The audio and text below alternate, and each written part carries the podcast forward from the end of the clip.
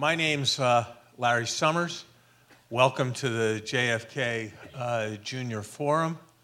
I am delighted to have the opportunity on behalf of the IOP, the Belfer Center, and the Future of Diplomacy Project to welcome Tom Donilon uh, to Harvard, to very briefly introduce Tom Don, uh, to very briefly introduce Graham Allison, and then to introduce my friend Tom Donilon at greater length.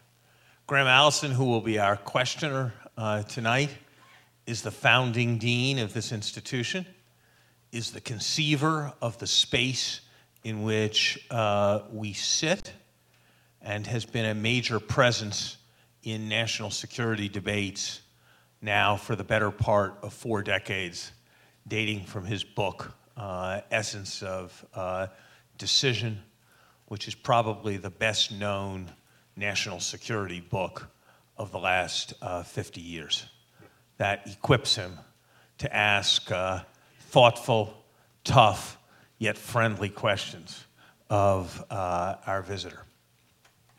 Tom Donilon and I have been uh, friends since I met him in the 1988 presidential campaign. At the time, we're the same age. I thought of myself as very young in 1988, and I was certainly completely inexperienced in the world of presidential politics at that time. Tom Donilon, on the other hand, in 1988, had worked 11 years before in uh, the White House and had been in charge of the management of delegate selection and delegate counting and the like at two Democratic conventions already, not including the 1988 uh, Democratic uh, convention. Tom that year managed the preparation for the presidential uh, debates uh, in which Governor Dukakis uh, participated, and that was the first of half a dozen on occasions in which Tom performed uh, that function for Democratic uh, presidential candidates. For most people, being such a leader of the political operation in one of America's two major political parties would be enough. That was Tom's first career. He had a second uh, career as a very successful counselor and uh, lawyer at, at O'Melveny, uh, the law firm, and at Fannie Mae. And the career for which he is best known and will be best known is as an important figure crafting American foreign policy. First, as the Assistant Secretary of State uh, to Secretary Christopher during President Clinton's uh, first term, then as Deputy National Security Advisor for the first half of President Obama's term, and for the last two and a quarter years as the National Security Advisor to the President of the United States. His has been a record of remarkable uh, success. I want to just conclude by highlighting one aspect of the way Tom does his job that I think should have particular resonance here at the university and has always struck me as extraordinary. Most people go into government with a certain amount of intellectual capital and then run it down because their jobs are very hard and they spend their day doing their jobs, which is managing um, a huge range of difficult uh, issues. In many years of knowing Tom, I have not encountered a single occasion on which a question of the form, What did you think of the XX article in the New York Times, Washington Post, Foreign Affairs, Foreign Policy, Journal of Conflict Resolution, or any of another dozen journals was met with the response, What article? or I didn't see that one, rather than a carefully considered uh, opinion. He is constantly and without a break informing himself with respect to everything that is uh, going on. You may recall that uh, a pair of books written about uh, the lessons of the Vietnam War in uh, the late 19, in the written uh, three or four years ago came to be frequently referenced in the context of White House decision making with respect to Afghanistan and Iraq. That was not an accident. That was because Tom had read both of those books and then encouraged everyone else of the importance of reading both of those books and learned their lessons uh, well. So, if anyone doubts that knowledge, insight, and an understanding of scholarship is important to American foreign policy and to success in government, they should consider Tom Donilon's career. And if anyone doubts that the production of knowledge and scholarship performs an important function in influencing policy, they should also consider Tom Donilon's uh, career and uh, behavior. He is a remarkable public servant, and we are lucky to have him here tonight. Graham and Tom.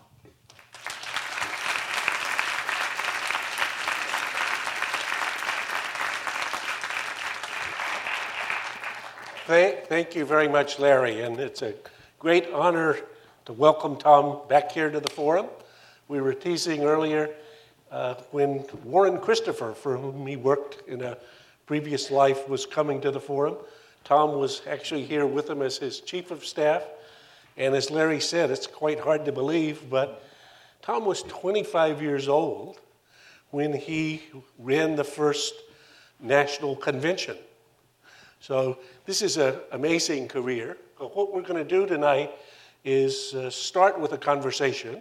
Uh, at Tom's suggestion, we're not going to do quick Q&A, but rather uh, a conversation about topics that I think may be of general interest to all of us, including how he thinks about things, as well as what's the answer to this or what's the answer to that.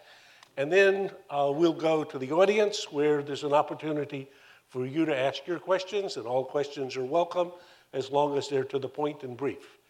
Uh, but Tom, let me start out. Uh, there are plenty of students here tonight who maybe they're a freshman in the college, or maybe they're a student in the public policy program at the Kennedy School, and they would imagine or hope or aspire in their dreams that they might grow up to have a career sort of like yours. But then occasionally you'll hear a comment, and Larry already picked it up. Well, you know, I do policy, but I don't really do campaigns and elective politics because that's sort of something else.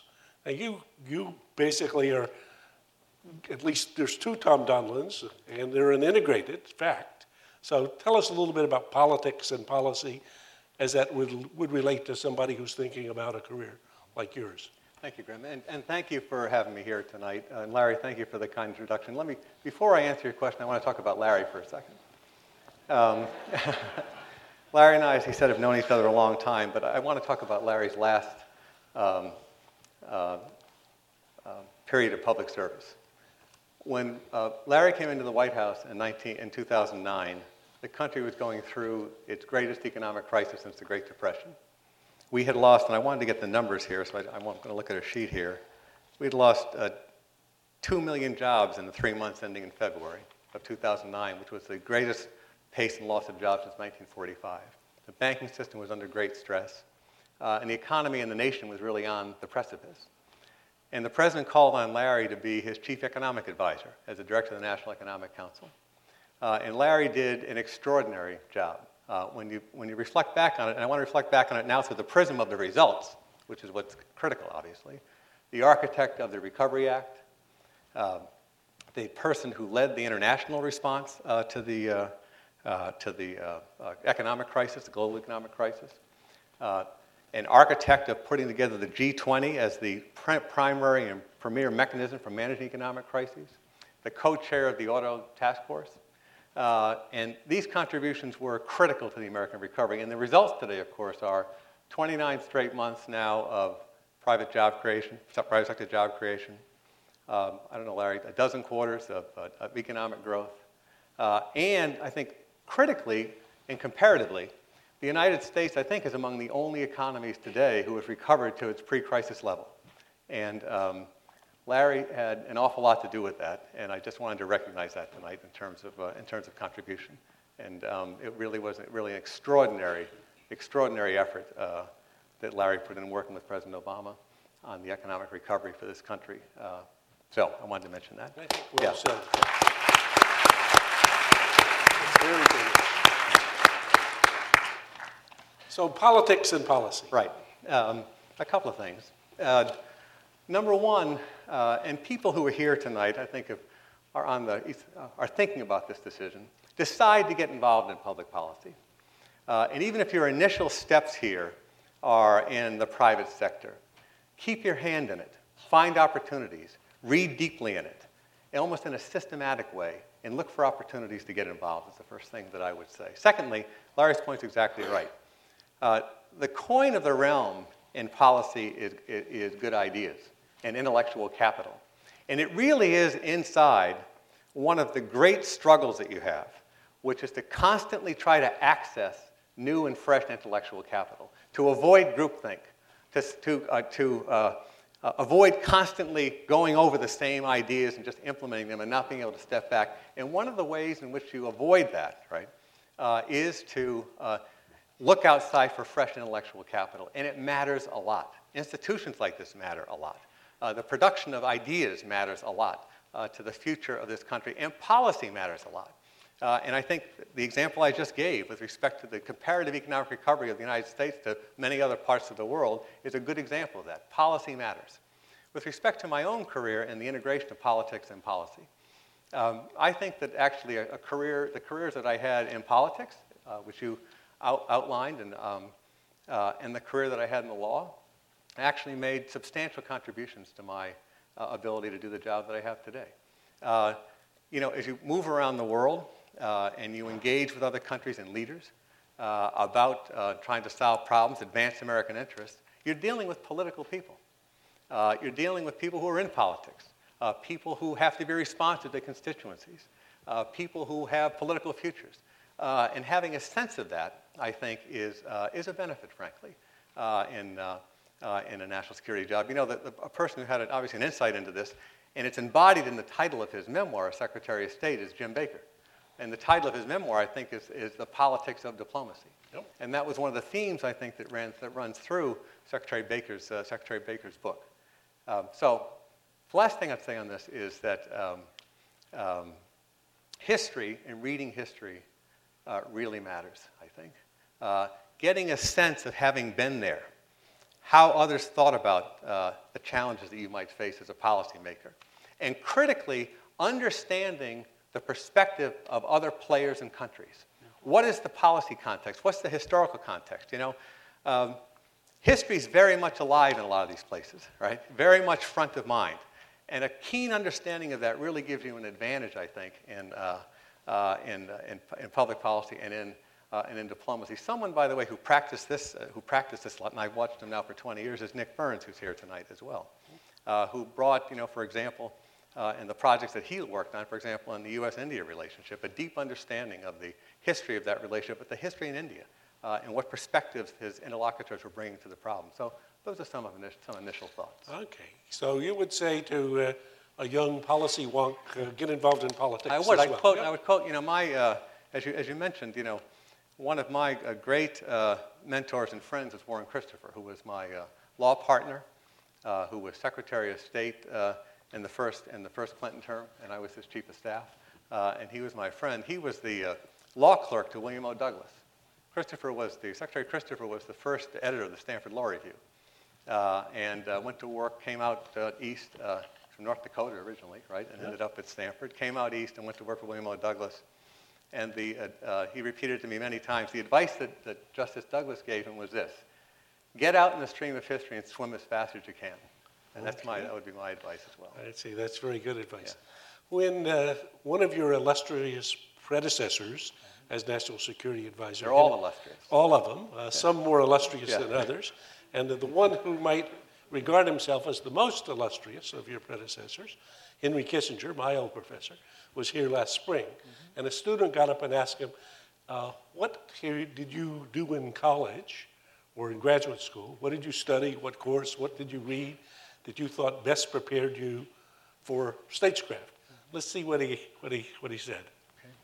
If the forum I believe, as a general proposition, that the best preparation for government is to study philosophy or political theory and history because it trains your thinking and forces you to examine your uh, assumptions. Okay.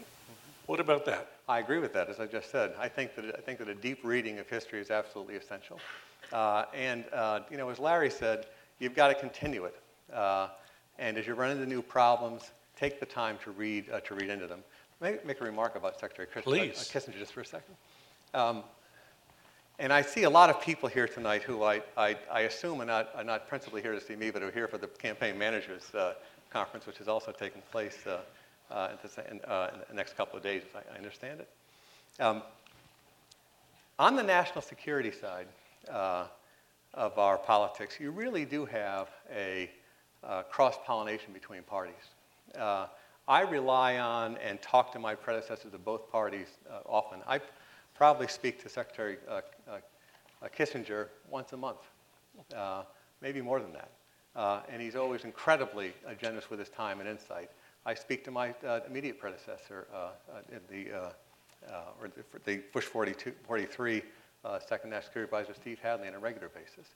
Um, there really is a tradition which is not as um, established on the domestic side as it should be, frankly, uh, of having um, uh, conversations about and talking deeply about uh, national security challenges on a, on a bipartisan and nonpartisan basis.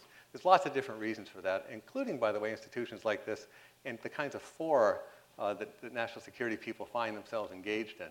Uh, but it's something that is very much present on the national security side, and it's not present on the domestic side as much as it should be. That's a very interesting observation. One of the things that students can take advantage of, the forum has now taken all the previous forums and put them up on their website. And the national security advisors who've been here, we've been honored to host, started with Mac Bundy. So you could, and Steve Hadley was here not, not that long ago.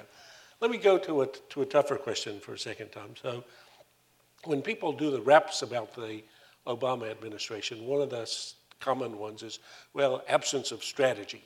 I mean, Zbig Brzezinski, another one of your predecessors, likes to try to make this argument. So, uh, to the proposition that the Obama administration is great at improvisation, but not so much at strategy, what, what would you say? Well, I'd, I'd, uh, I'd respond this way. Um, when we came into office, uh, we came in after a exhausting time in American foreign policy. Now, that's not, that's not, that's, I don't think that's a partisan comment. It was an ex- a, a time of great exertion. And I see a number of folks here from the prior administration. I don't think they disagree with that. Tremendous exertion um, and some exhaustion, uh, and, an, and, and a huge expenditure of uh, capital uh, on the part of the United States, and the need for restoration of United States prestige, power, and authority uh, in the world as kind of a first order problem that needed to be addressed. Uh, and we uh, went about doing that, I think, as a matter of strategy. Uh, and uh, went, went about the project of, in the first instance, again, providing that platform from which the United States could pursue its, its uh, long term interest towards reestablishing that uh, prestige, power, and authority in the world. By the way, there were lots of reasons for this. You know, the, the war in Iraq was a tremendously exerting effort. The financial crisis had, had, uh, had I think, uh, uh, um, uh, went to uh, American prestige, power, and authority as well. There was also the general dynamics of the leading power and others organizing against it. There are lots of reasons for it, but nonetheless, that was the circumstance. And we went about it, Graham, I think, in a, in, a, in a, quite conscious and strategic, strategic way, really through five or six lines of work. First and foremost was the restoration of the economy, which we were talking about earlier in the conversation. Absolutely essential. Uh, President Obama, in a speech at West Point, and I'll have, I don't have this exactly right, but I'll be close, uh, said that, uh, uh basically articulated a really a, a, an iron law of history. There aren't a lot of iron laws of history, but this is one that no nation has ever been able to maintain its uh, political and military primacy without maintaining its economic vitality. Uh, and I think that's absolutely true. And we went about, as a first order priority, restoring the American economy. Uh, second, uh, alliances. Uh, again, through a period of tremendous exertion, a lot of major projects uh, during the period where we came into office, before we came into office, uh, alliances had been frayed, uh, and there had been a lot of work uh, uh, that, had, that, really needed to be done. and we went about consciously restoring American alliances, um, both, by the way, in Europe and in Asia. that, by the way, I think is important from a number of perspectives. Alliances are a unique American asset. Uh, if you look at the competitor nations around the world of the United States, no other nation in the world has the system of global alliances that the United States does.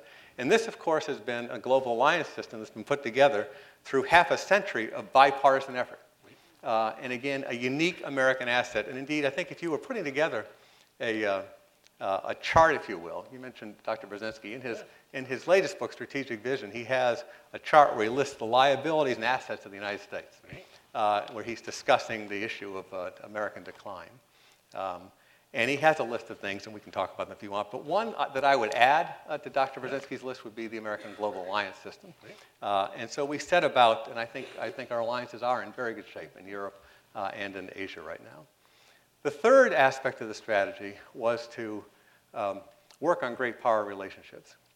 we had uh, worked basically through a policy of continuity but intensification with respect to China.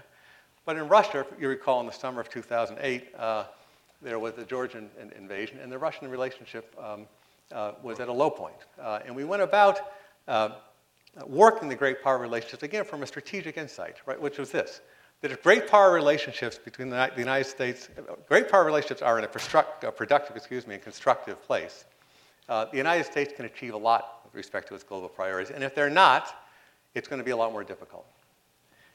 The fourth uh, area uh, where we put a conscious effort strategic was on emerging powers. And what we tried to do is to step back and ask ourselves the following question What are the alliances? What are, what are the groupings that we would need to solve problems 10 and 20 years from now? And identifying those emerging countries, the Brazil, South, South Africa, uh, Turkey, India, uh, was a, was a critical piece of this. And we went about consciously working those relationships. There have been um, you know, pluses and minuses, frankly, to our record with respect to enhancing those relationships. But I think on the whole, uh, on the whole, we have. The fifth thing that we did uh, was to look at the American footprint and face to the world. And this is really critical. And it comes under the general rubric of rebalancing. And that's typically discussed in the media as only having to do with Asia. That is, rebalancing out of the war zones uh, in, uh, in the Middle East and in South Asia uh, to uh, a lot more emphasis in Asia. And that was part of it, but it was a more general rebalancing. And again, the question presented was, and every new administration comes in and asks themselves this question where are we overinvested and where are we underinvested? And we took a very strategic look at this uh, and concluded geographically that we were overinvested in the war zones in Iraq and in, and in the Middle East, and that we were underinvested geographically uh, in Asia. We came to the conclusion that we needed a more targeted counterterrorism uh, effort, uh, a number of other things there. And the last thing we did was to look strategically at the, one of the last things we did, was to look strategically at the global architecture.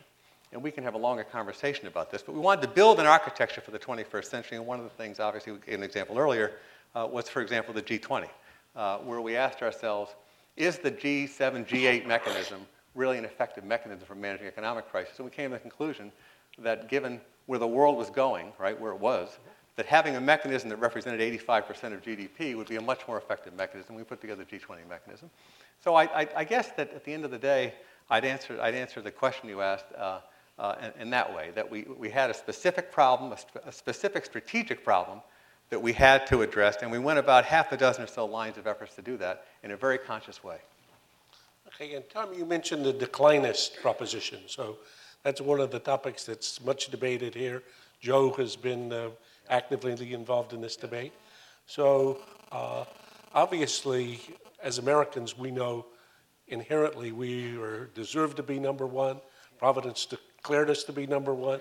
We couldn't conceivably be in decline. But when you do the balance sheet, um, what do you think?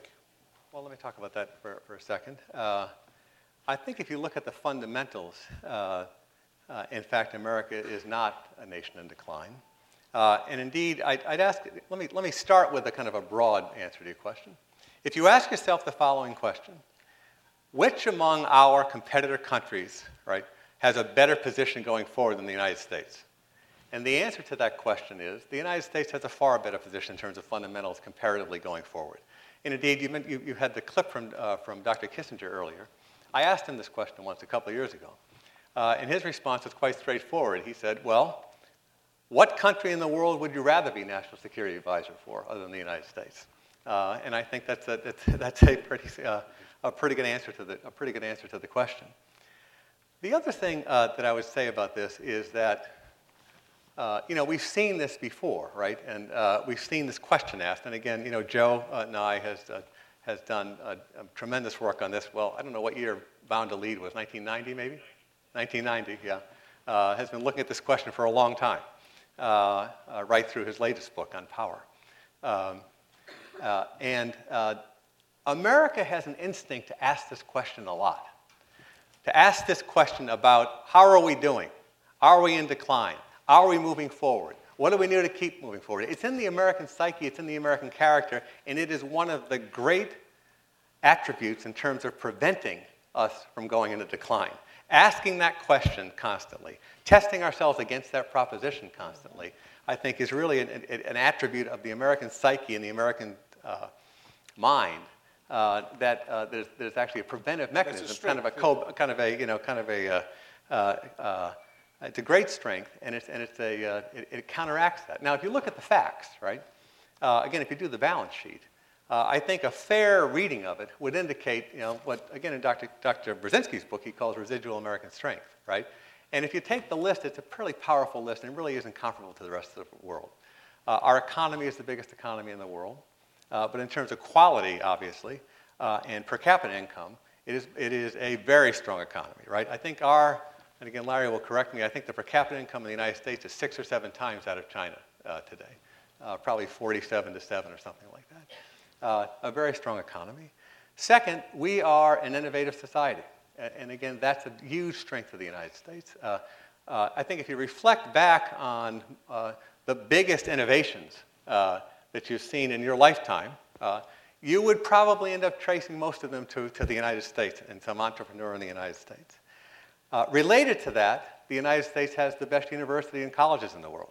I saw a Singapore study which indicated that 17 out of the 20 best universities in the world are in the United States. We have 5% of the world's population. Uh, we have, we're blessed by our geography. A large fertile landmass, two oceans, and friendly neighbors on, uh, on either side. I, you know, when you think about the sweep of history, right, you shouldn't underestimate that uh, going forward with respect to kind of a coherent, solid a safe, uh, a safe country. Um, the U.S. military balance, right? Uh, the United States military is by far and for any horizon that you can think of, Graham, is going to be the best and strongest military uh, in the world. I think we probably spend as much as the next 10 or 11, 10 or 11 nations. We're the only country in the world uh, with really that has kind of a global, uh, a global uh, force projection capability. I think that's a fair, I think that's a fair statement. U.S. Values, admired in the world. That our value system is incredibly attractive. Um, the alliance system I mentioned, um, and two other things that I'll, that, I'll, that I'll, mention quickly. One is the quality of our leadership. You know, just last week I saw it. Um, we were in uh, Asia. Uh, the president visited Thailand, uh, Burma, uh, and uh, Cambodia last week. Um, the United States is at the center of these discussions. There's an incredible demand signal in Asia, for example, for United States leadership. The United States is the nation of which people take their leads uh, uh, in Asia. And at the same time we were on that trip, we were also managing, uh, working with uh, the Israeli government and the Egyptian government to try to bring a conclusion to the, to the Gaza crisis that had developed. You know, again, at the center of things. There's a, there's, a, there's, a, there's a tradition and a quality of U.S. leadership which is, un, which is unmatched. The last thing I'll mention is this, and again, if I were going to take Dr. Brzezinski's chart, I would add this energy. Uh, we are, and I see Megan O'Sullivan here, right, who's done a lot of work on, because we, on this. We're just at the beginning, I think, of understanding the geostrategic impacts of the American energy future. And I, I, I read the, the, uh, uh, the study that you and uh, uh, Amy Jaffe at, uh, at, Rice had done on this. Um, and it's absolutely correct. We're just at the front end, Graham. You know, five years ago, the assumptions that we had with respect to America's energy future, right, those assumptions of five years ago have been turned on their head. Uh, the United States, the, uh, two Mondays ago, the uh, International Energy Agency in Paris published a report indicating the United States will be the largest producer of oil in the world in 20, by 2020. the United States today uh, is the largest gas producer, I think, in the world. Uh, uh, and five years ago, I think, and Megan will correct me, I think the predictions were that we would have to import twice as much as we were importing then. Completely turned on its head. This is, a, this is a, a, an important and huge asset for the United States when you think about it. The impact of that, right? And Dan Yergin's group has done a lot of work on what the economic contributions of this would be over time. It's a big contribution to GDP. It's a contribution to, to state and federal revenues. It's a big contribution to uh, our balance of payments. It's a contribution to employment. Uh, and again, as I said earlier, the geostrategic aspects of this, of the prospect of the United States essentially being, or at least maybe within the Western Hemisphere, being energy independent, if you will. You're never independent of a global market, I understand that. But having the security of having energy produced, any, any we have to import, being produced in this hemisphere, is really a, a, a, uh, an important and uh, uh, set of events to understand. And again, I think we're just now at the front end of understanding the geostrategic impact of it, but it is a very big one on that balance sheet. Okay. So I, I take it that the answer is you disagree with Zbig.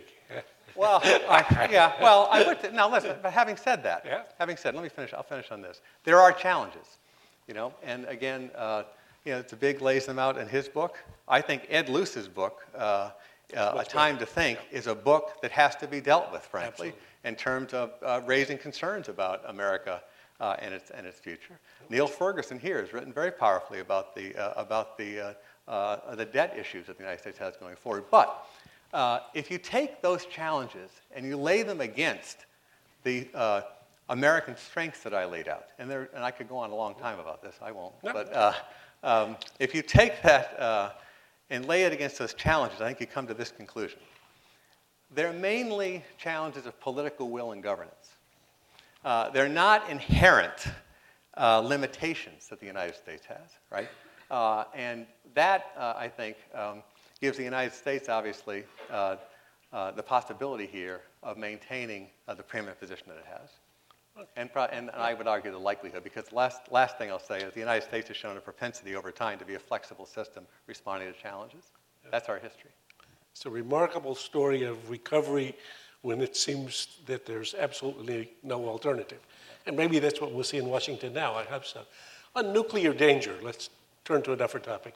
When McGeorge Bundy was here for the 25th anniversary of the Cuban Missile Crisis, which we just went through the 50th of, he offered a little perspective. Let's see if this video works. Another what one. What I learned from all this reinforces a conclusion that that many of us have reached, and not just those of us who participated in this particular crisis, that one of the great keys to the avoidance of danger in the nuclear age is to understand what is and what is not a vital interest to your opponent and to understand the importance of his understanding what is a vital interest to you.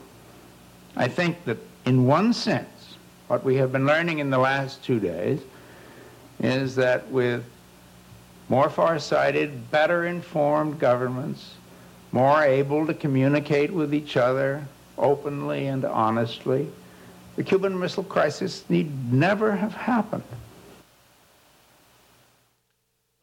So nuclear danger. Uh, well, no, but uh, Pre- uh, President Obama made this his a signature issue, his first international speech the famous Prague speech. Uh, this is uh, in his bones. It's in your bones. Okay. You're looking to the second term. and Iran is kind of the first challenge up. So here's Mac saying, uh, did we understand what their vital interests were? Did they understand what our vital interests were? Did we understand how they were looking at the world? Did they understand how? Was this necessary? Was it not? So tell us a little bit about second term nuclear agenda as you think about the broad picture, as well as the Iran eh, eh, as the, as the I think, probably most urgent issue. Yeah. yeah. Okay. Uh, let, let, me start with, the, with, as you said, we said, with the broader, the broader take on it. Um, as you said, uh, in May of 2009, the president laid out his, his, his agenda with respect to nuclear policy. Uh, and we've implemented a lot of this, right? Uh, uh the president uh, uh, declared that the United States would undertake a policy that would diminish our reliance on nuclear weapons and would diminish the number of nuclear weapons that the United States had, had deployed. And we undertook a negotiation with the Russians entered into the START II treaty successfully. It's been ratified by the Senate.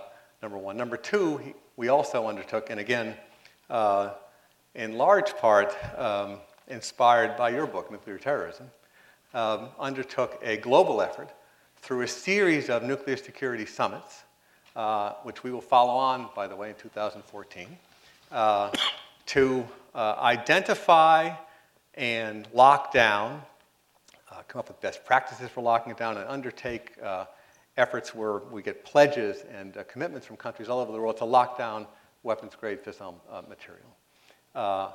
And that's an ongoing process and one that the president will uh, uh, continue to press into, into, the, into the second term. With respect to the first, by the way, we also believe that we can achieve further reductions and would undertake a negotiation with the Russians to do so going, going forward. Um, the Non-Proliferation Treaty and uh, the norms against proliferation are absolutely critical, and that's where Iran, Iran comes in. Uh, and from the outset of the administration, uh, this has been a top, a top priority. Uh, in, no, in no small part because of the threat to the international nonproliferation regime, as well as to the direct threats from, a, uh, from Iran possessing a nuclear weapon. And we undertook from the outset uh, to engage the Iranians. Uh, and we did so directly at the outset of the administration. the, Iran- the Iranians did, were not able at that point to respond. I think a lot of it comes out of the, uh, uh, the, the, June 2009 election period. Uh, and this is a real challenge here, which is, which is to, which is to uh, find a way uh, to communicate and negotiate with a country uh, with whom we've not had relations in 30 years. a country that has deep suspicion of the, of the West, and a country that's pursued a set of policies which have been uh, highly destabilizing uh, and contrary to the interests of the world and the United States. Uh, nonetheless, we undertook this uh, effort, right?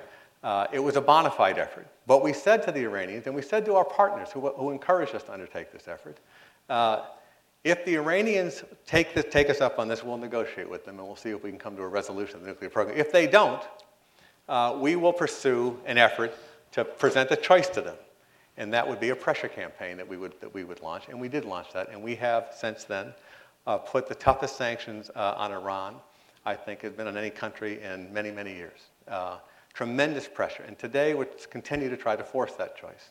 Uh, the Amer- Iranian economy today uh, has seen its, uh, the value of its currency drop precipitously. it has official rates of inflation, I think, are up to 20, 20%, high unemployment uh, trying to force the point where the Iranians decide uh, that in fact they need to sit down and have, it, and have a discussion. But this challenge that you have about overcoming the suspicion yeah. Uh, and trying to get to the right decision makers, this is a real challenge with respect to the Iranian program. Uh, the president has, has, attempted to do this directly. Uh, we will continue the, pre- the, pressure campaign.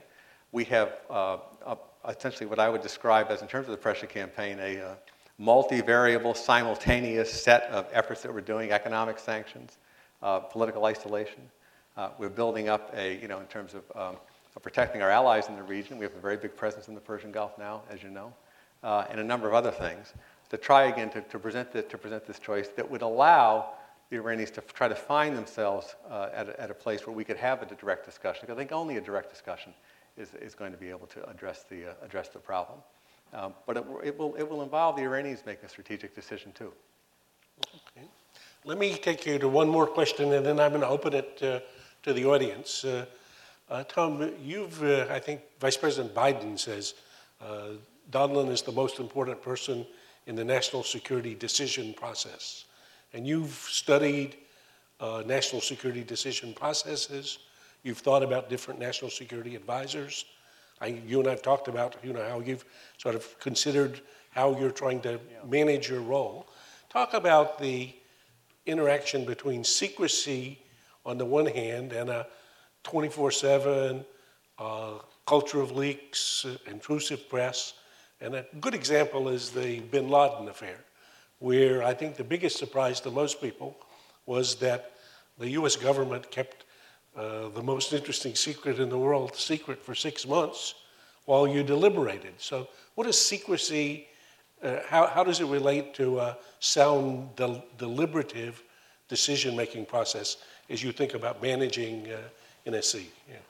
Well, um, I mean, the first thing I would say is, is that uh, uh, process, and, structure really matters uh, in national security policymaking. You know, Eisenhower said that uh, uh, a good process uh, won't guarantee you a great policy result, but a bad process will pretty much will pretty much guarantee that you don't you don't get to the right you don't get to the right answer.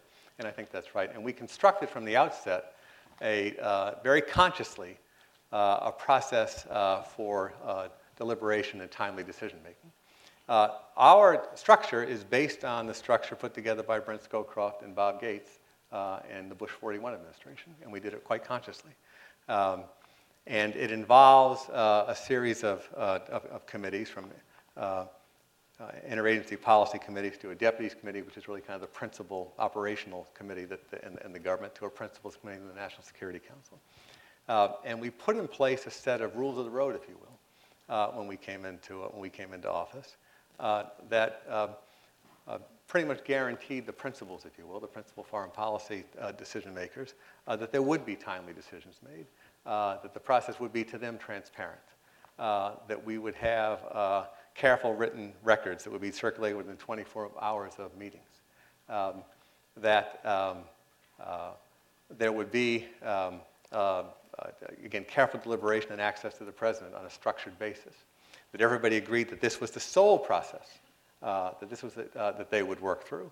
Uh, and it's worked quite well. And I think that was the backdrop against which we undertook the bin Laden uh, operation, uh, because that was the platform on which we operated. And people, the, the key people were used to this, uh, used to this process, trusted this process to get to rigorously review options and come to, and come to decisions.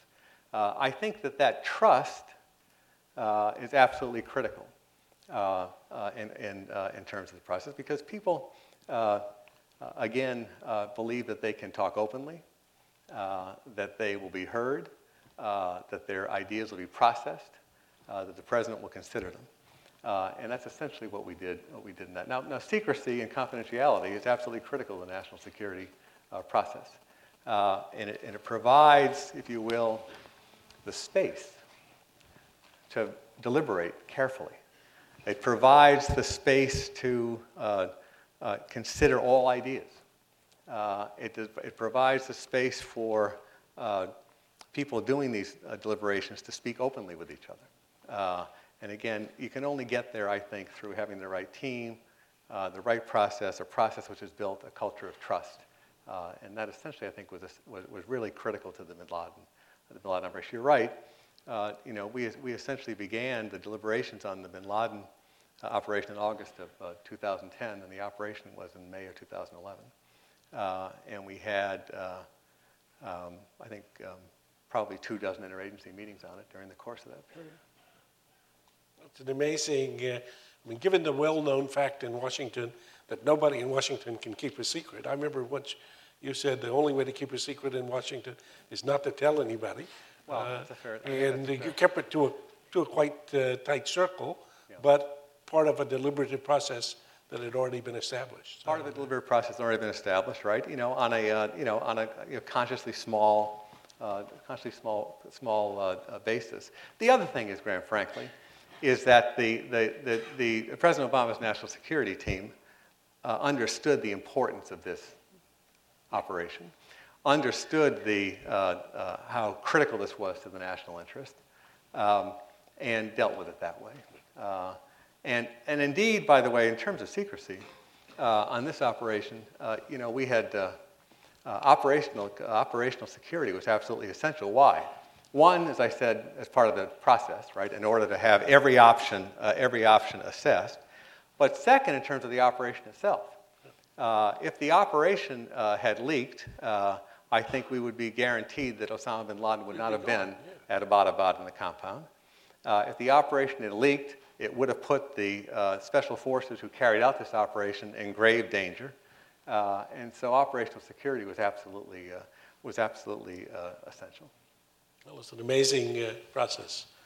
Do, do you want to say something? Oh, okay. This gentleman gets to go first here. The, Larry?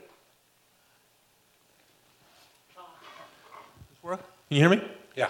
Uh, Tom, you've worked uh, closely with uh, three presidents President Carter, President Clinton, and President Obama. They each have their own styles and uh, strengths. Uh, I think it would be interesting for this audience here to hear you uh, reflect on the distinctive uh, strengths and aspects of uh, the personalities of the presidents uh, that uh, were particularly striking to you. I framed the question the way I did because while they probably each have weaknesses as well, I assumed you wouldn't share those. And so I thought it best to ask you to highlight their respective strengths. Yeah, I think that um, I think that one of the keys to uh, having the opportunity to work for three presidents closely is not answering questions like that.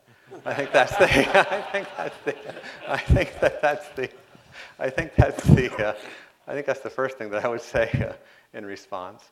They all listen. I've, I've, been privileged to work with uh, with with with, uh, with, three presidents, as, as, you said, Larry, uh, and. Um, you know, I also am fairly old school about this, and my you know, my observations on my interactions with the presidents. I think I'll, I think I will, uh, I think I'll uh, keep for keep for another time.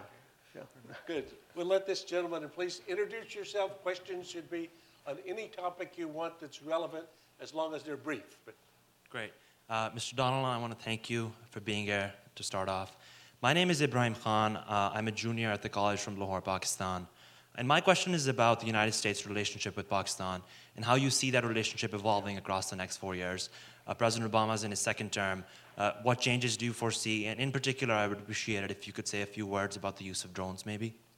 Okay. Um, with respect to the relationship with, with, uh, with Pakistan, um,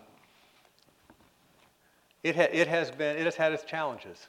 Uh, and it, it's, uh, it's understandable, frankly, under the stress of conflict in that region uh, for an extended period of time, including the United States' involvement in Afghanistan for uh, since, uh, since the early 2000s.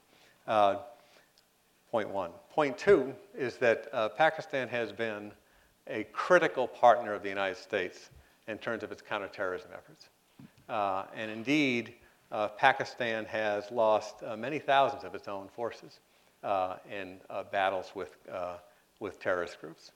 and that partnership with the United States is, has been critically important. It's important, obviously, as part of the effort that we've undertaken uh, since coming into office, uh, working on the uh, work that our predecessors have done uh, to uh, make every effort we can to defeat Al Qaeda and their associated forces. and we have done that. And we have, run, we have managed a targeted effort every single day of the week to do the best that we can do to put Al Qaeda and associated forces on the path to defeat and to protect the United States of America. And the frame for this is really important for the second part of your question, which in the frame here is that we are in, internet, we are in a, a, an armed conflict uh, with, uh, with, with, with Al Qaeda. Uh, back to Pakistan for just a second, though. Um, uh, again, we have had, uh, we've had disagreements, uh, and we have had episodes where there have been difficulties. And indeed, one of the, one of the difficult moments that we had was in the wake of the Abbottabad raid, frankly uh, and our effort to get uh, uh, and to bring to justice Osama bin Laden. Uh, and you know, we took that into account. That in fact that there would be sovereignty concerns in, in, in Pakistan. You know, I had a conversation with the, with the, with the head of the armed forces in Pakistan after the raid. And we, again, we knew there would be sovereignty concerns, but uh, we had to make that kind of judgment, right? Made, we made the judgment that, in fact, that this was so critical to the United States' interest that we were going to go ahead. President Obama had said since his campaign that if we had, had not, we had an opportunity unilaterally to take action against Osama bin Laden, we would do so. And number three, that, uh, uh, as I was saying to Graham, operational security uh, mandated that we didn't tell uh, hardly anybody in our own government, never mind another government, uh, with, res- with respect to this. So, um, again, we've had ups and downs. I think right now, uh, and we also had a terrible incident, you know, last November, where uh, the United States uh, uh, forces um, mistakenly killed a number of Pakistani forces in a, in, again, in a terrible incident, which we had to work through. And we work through these things, right? because I do think that we have a, a, a strategic interest in defeating terrorism and having a stable, uh, a stable South Asia ultimately. I think right now, frankly, we're in a period where we are uh, having a much kind of a steadier uh, pace of engagements and discussions about the basics of our relationship because we don't have a crisis uh, right now that we're trying to get past. And I think it's an important period right now for us to continue to work with the Pakistanis. On the issue of UAVs, uh, um, uh, unmanned, unmanned uh, aerial vehicles. Um, our effort there, uh, again, is in the framework of our counterterrorism efforts, which is, the, which is a, in a conflict against uh, Al Qaeda and associated forces. Uh, when the president came into office, he, he uh, mandated that we undertake a targeted effort, uh, an effort focused not in some general way, but in a very specific way on those individuals and groups that presented the greatest threat to the United States. And that's what we've, take, that's what we've, that's what we've undertaken. We're using all the tools that we have, by the way. And uh, uh, the unmanned vehicles are just one of the tools. We also use, we, we use capability building with our, capabilities building with our partners, and Yemen's a good example of that, uh, uh, uh for example. Uh, we use assistance. we do a lot of partnering efforts, as I said, and a number of, a number of, of all the t- number of tools that we have do. This is just one of the tools that, we, that, we, that we use. The next point I think that, that's critically important is that our efforts are done uh, in full compliance with domestic and international law. Again, in the framework of an international armed conflict against groups uh, uh, that, we, that, that, present a threat to the United States. When I say domestic law, we do this pursuant to the authorization for military force. again, targeted on not some random effort, not some unnecessarily broad effort, but a very targeted effort uh, against those groups that present the greatest threat to the, to the United States. And as a matter of international law, uh, again, uh, uh those groups that present a, a, a direct uh, threat to the United States, a significant direct threat to the United States, uh, we have the right to, to take action against. Um, it's done prudently, and it's done in a narrow, a narrow way, with a lot of deliberation and uh, uh, very conscious with respect to collateral damage uh, and civilian casualties. And indeed, if you think about the tool, uh, and again, it is a tool, uh, there is a, uh, it's as opposed to other tools, right? And if you compare the use of, of, of a targeted, targeted effort here, again, against those individuals and groups who present the greatest threat to the United States, as opposed to a broader military action, in terms of you know, the international law concepts of uh, limiting collateral damage, of necessity, of distinction, of humanity, um, uh, that is, a, uh, I think, a wise tool, uh, frankly. Um, now, there's been a lot of uh, discussion about uh, transparency with respect to these, with respect to these efforts. Um, and, you know, Jack Goldsmith, who teaches at the law school here, uh, makes it, made this point very powerfully. Uh, uh, and uh, I guess not his latest book, but book, book before that. Uh, and we have made an effort here to uh, lay out the principles that undergird our, our, counterterrorism efforts. our counterterrorism advisor, John Brennan, has given two very important speeches, one actually at the law school here, and then another at the Wilson Center. the Attorney General has addressed the question of uh, whether a United States citizen could be considered a leader of a uh, of, a, of, an, of a uh, enemy group and could uh, uh, and could as, you know, as a matter of legal as a matter of law be be targeted. Um, uh, the general counsels of the Defense Department and the CIA have laid out other aspects of this. Uh, so again, at the President's direction, uh, we have tried to be as transparent as we can with respect to principles. We obviously will not, cannot talk about specific military actions, but you wouldn't talk about specific military operations uh, in any context, not just with respect to this tool. So those are some of the uh, thoughts that I have in response to your question. Thank you. Gentleman in the loge. Uh, Mr. Donilon, thank you very much again for sharing your thoughts with us uh, here tonight. Uh, I'm Josh Barthel. I'm a student here at the college, and I'm asking this question on behalf of the JFK Junior Forum Committee. Uh, and the question is Do you interpret the results of the recent election as a more permanent shift to the left in U.S. politics? And if so, or if not, what would you anticip- anticipate to be the uh, upcoming response on the Republican side in terms of policymaking? Yeah. Thank you. Uh, unfortunately, Josh, I, my, uh, my position really doesn't allow me to comment on politics. Uh, we, uh, uh, we make every effort, the National Security Council, to, to, to, uh, to run a, a nonpartisan, nonpartisan effort here, and I just, I just really can't comment on politics. That's a, something I would have commented on in another life, but not this one. Okay. I think in another life it would be an interesting answer Yeah, too, but yeah. save it for now. This gentleman in the next loge. Hi, uh, my name is Alex Jurgen. I'm a joint uh, student between the Business School and the Kennedy School.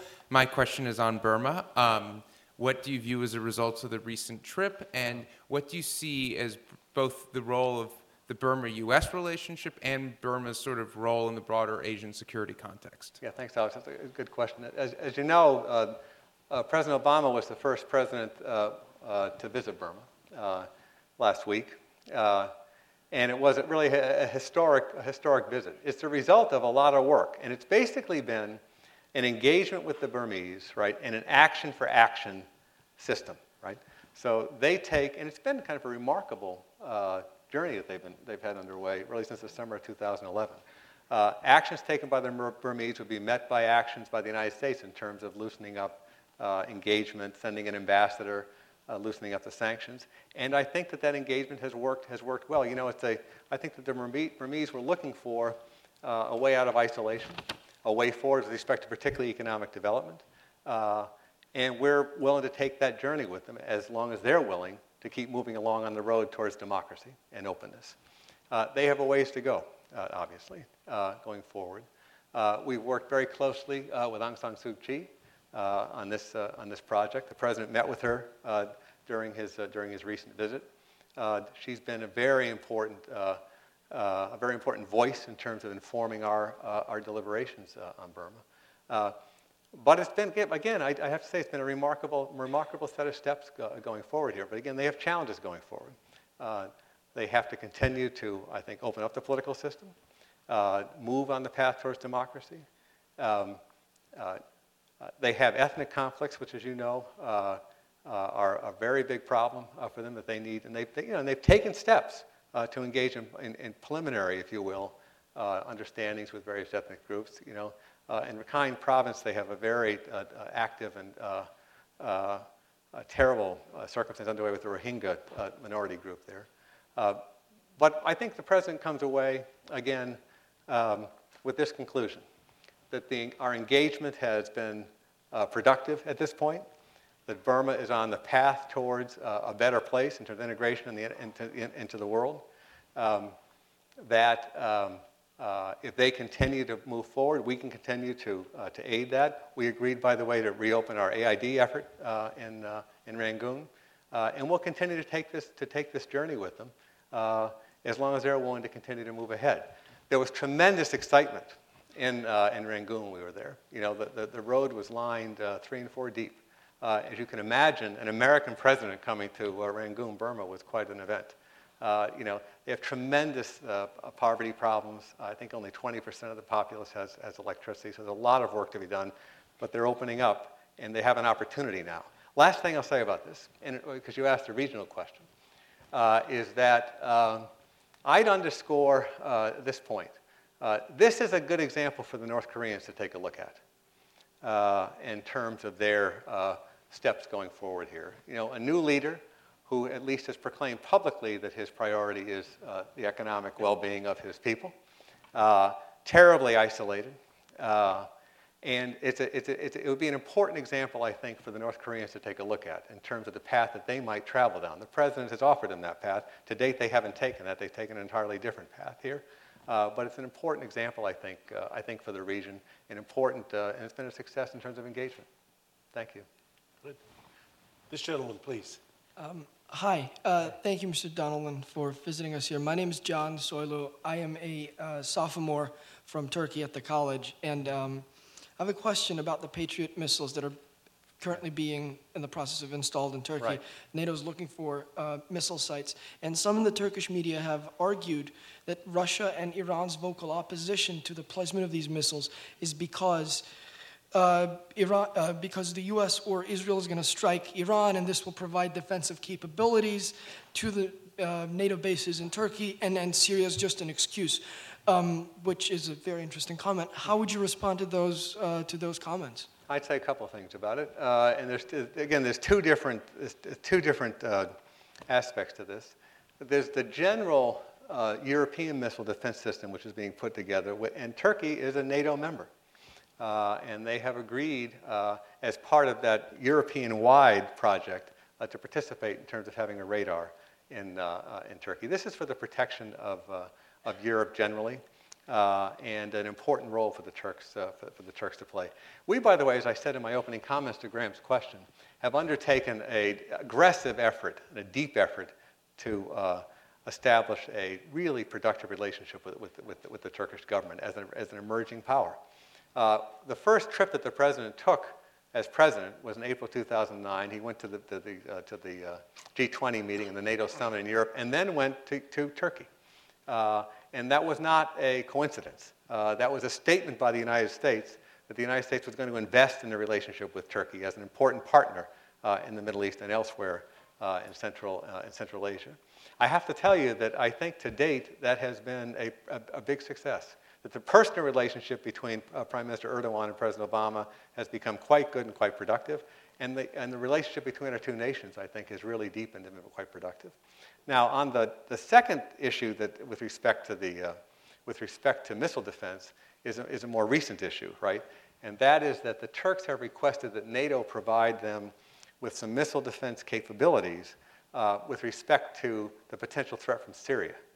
Uh, and you know, as a NATO ally, uh, that is something obviously that we uh, and uh, we obviously would, would be very much in favor of in terms of you know uh, protecting the safety and security of our, of our ally there. So it's not, uh, that, that, that's expressly about their concerns about, uh, about what's going on in Syria.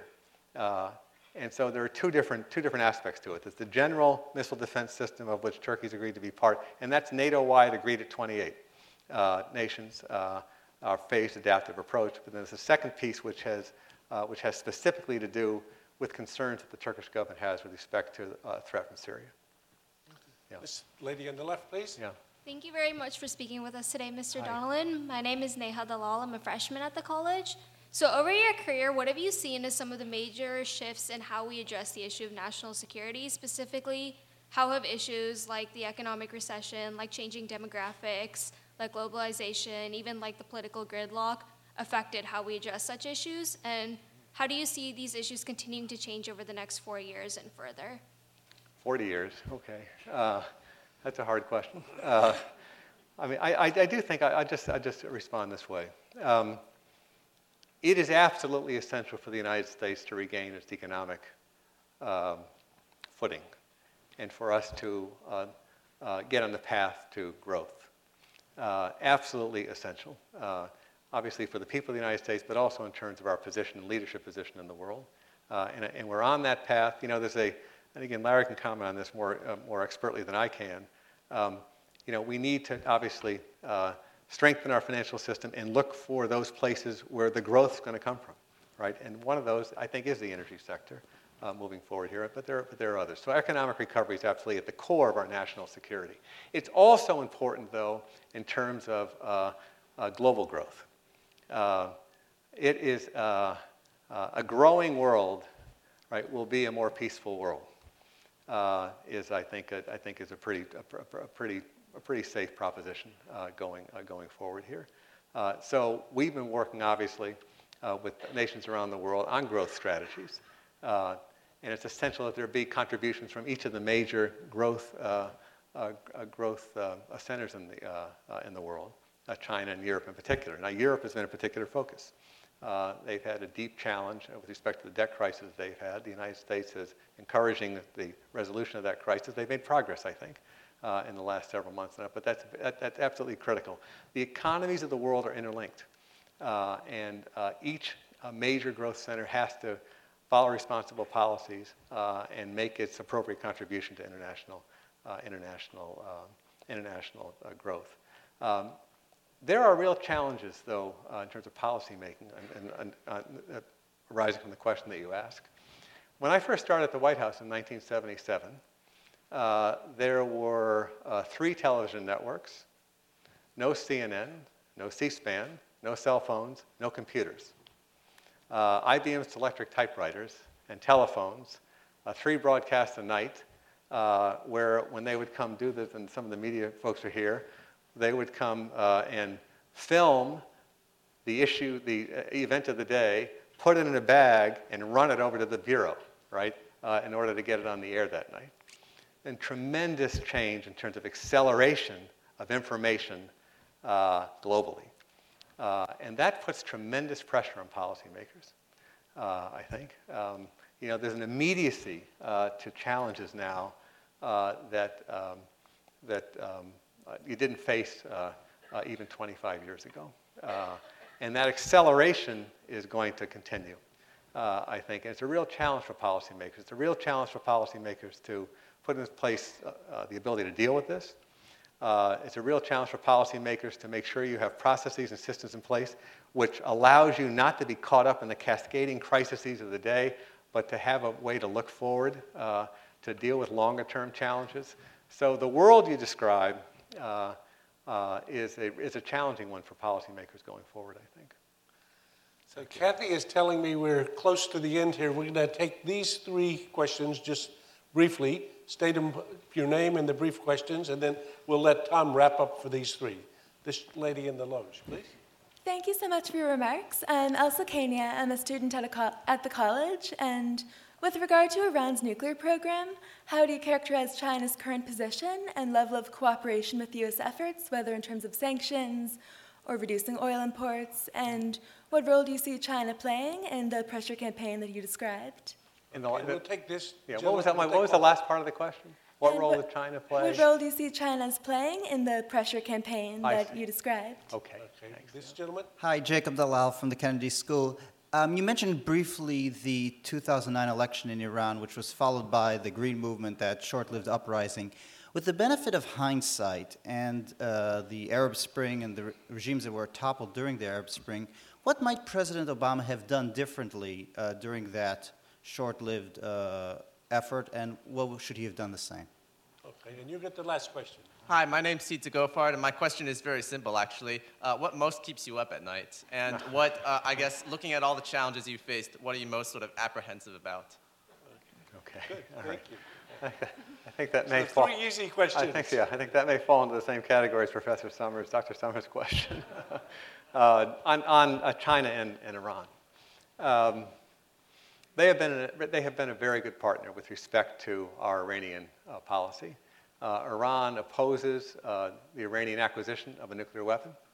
Uh, they've made that clear. Uh, they have participated uh, actively in the campaign, the effort to try to force a choice on Iran.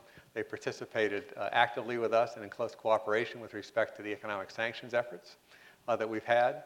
and they have, as you know, in the last round of reviews, had a reduction in, their number, in the amount of imports of, of Iranian oil.